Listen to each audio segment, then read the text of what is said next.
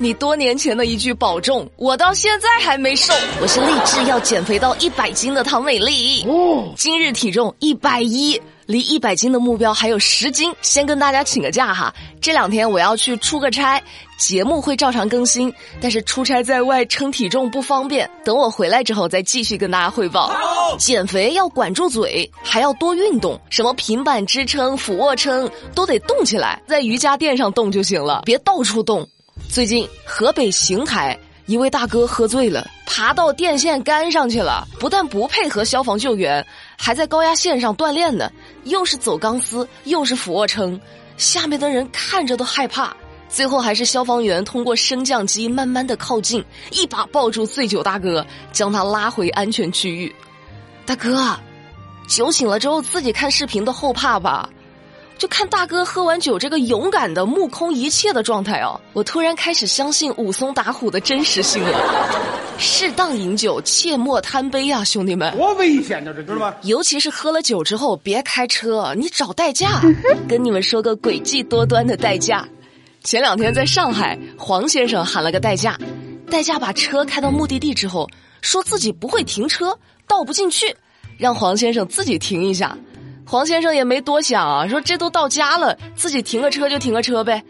结果代驾下车之后，掏出手机开始拍视频，然后把自己的电动车往黄先生的车上一撞，说黄先生倒车的时候把他撞了，要什么误工费、修车费和治疗费之类的，说不给钱就报警，说黄先生酒驾，像话吗？这个？那黄先生选择了报警调监控，还好周围的监控以及行车记录仪记录下了这一切。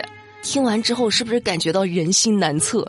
因为找代驾的大多都是喝了酒的，那喝了酒之后，就算是停车入位，也会被判定为酒驾。所以这个诡计多端的代驾就算准了，自己敲诈之后，车主不敢报警。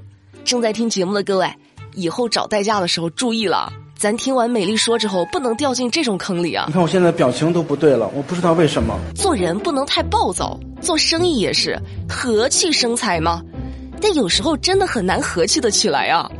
前两天在广东深圳，一位大叔在烧烤店里疯狂点菜，狂吃狂喝了三个小时，喝了一斤白酒，还有几瓶啤酒，点的菜也都是一些好吃的、贵的。吃好喝好之后，还把剩下的菜打了包，看来是对老板的厨艺很是满意呀。不过付钱的时候，大叔说了：“我没有钱。”我拿什么付给你？哦，老板可生气了，没钱你还点这么多，净捡贵的点。你说这大几百块钱的，你说咋办嘛？面对店老板的气愤和质问，大叔还云淡风轻的表示：做人嘛，最重要的就是开心喽。做生意讲究的就是和气生财喽，不要指手画脚那么凶嘛。唉，遇上这种没有羞耻心的人，店主表示很无奈。还和气生财？就你这个吃霸王餐的行为，老板把自己和气成乐山大佛也生不了财呀！我从未见过有如此厚颜无耻之人。下面要说的这件事儿也有些让人生气。之前的新闻里说过一些小男孩的家长带着孩子去女厕所的事儿，今天反过来了。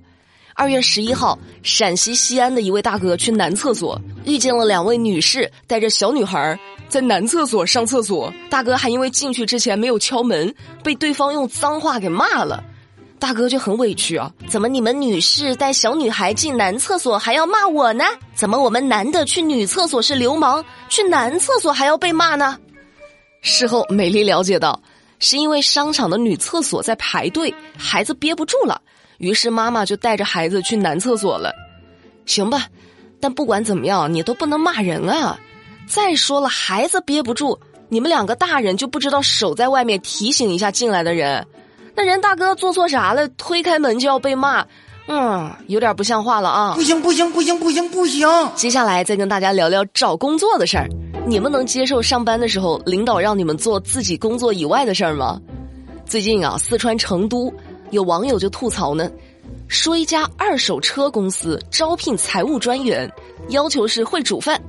哎，财务专员为什么要会煮饭呢？是要算清一顿饭所用的大米产出比吗？那公司的负责人是这么说的：因为我们公司啊中午吃饭很不方便，吃快餐呢又不健康，所以希望可以在工作之余煮个饭，谁有空就去煮一下喽。真是一份富有挑战性的工作，你咋不干脆找个做饭阿姨，但是要求懂财务呢？还有网友吐槽呢，说我们公司啊也这样，财务还得当文员，还得打扫卫生，三千块钱你招不到一个司机。但是你能招到一个会开车的会计哦！正在听节目的各位，有没有会计行业的朋友出来现身说法一下？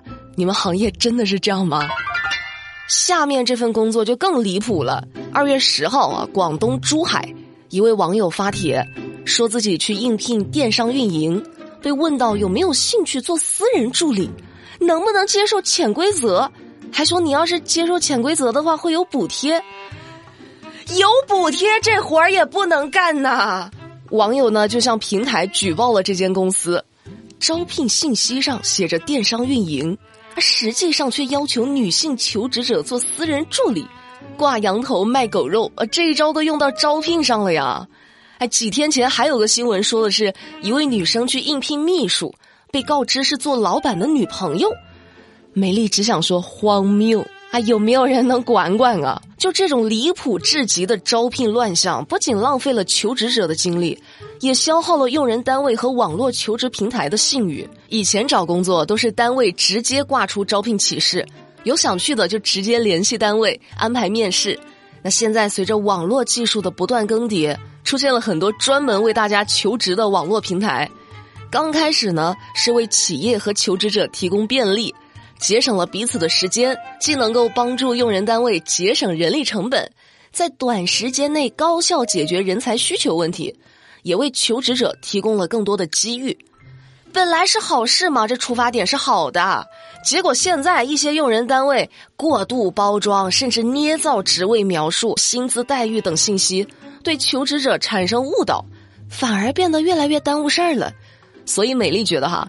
希望各位老板们在招聘的时候真诚一点儿，秉承诚信原则，爱惜自己的羽毛，保证招聘信息的真实性和合法性，好不好？同时，网络求职平台是不是也要加强对用人单位的营业执照啊、岗位介绍啊、薪资待遇啊等信息的把关？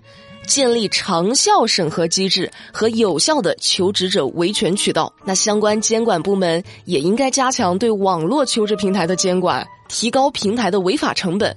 一旦发现虚假信息，要严肃处理，维护市场秩序，净化一下求职环境。就人与人之间，还是真诚点好啊！此时此刻，心中有什么想法没？好了，那今天的节目，美丽就跟你们说到这啦，我要准备出发去出差了。跟大家说，我这次出差会见到好多喜马的知名主播，我还有点紧张呢。毕竟我减肥还没有成功，到时候别的主播往那一站，腿又长又细，我往那一站，跟个水桶似的，是不是挺丢人的？好啦，出差归出差，但是节目是不会停更的。我们明天不听不散，拜拜。美丽说。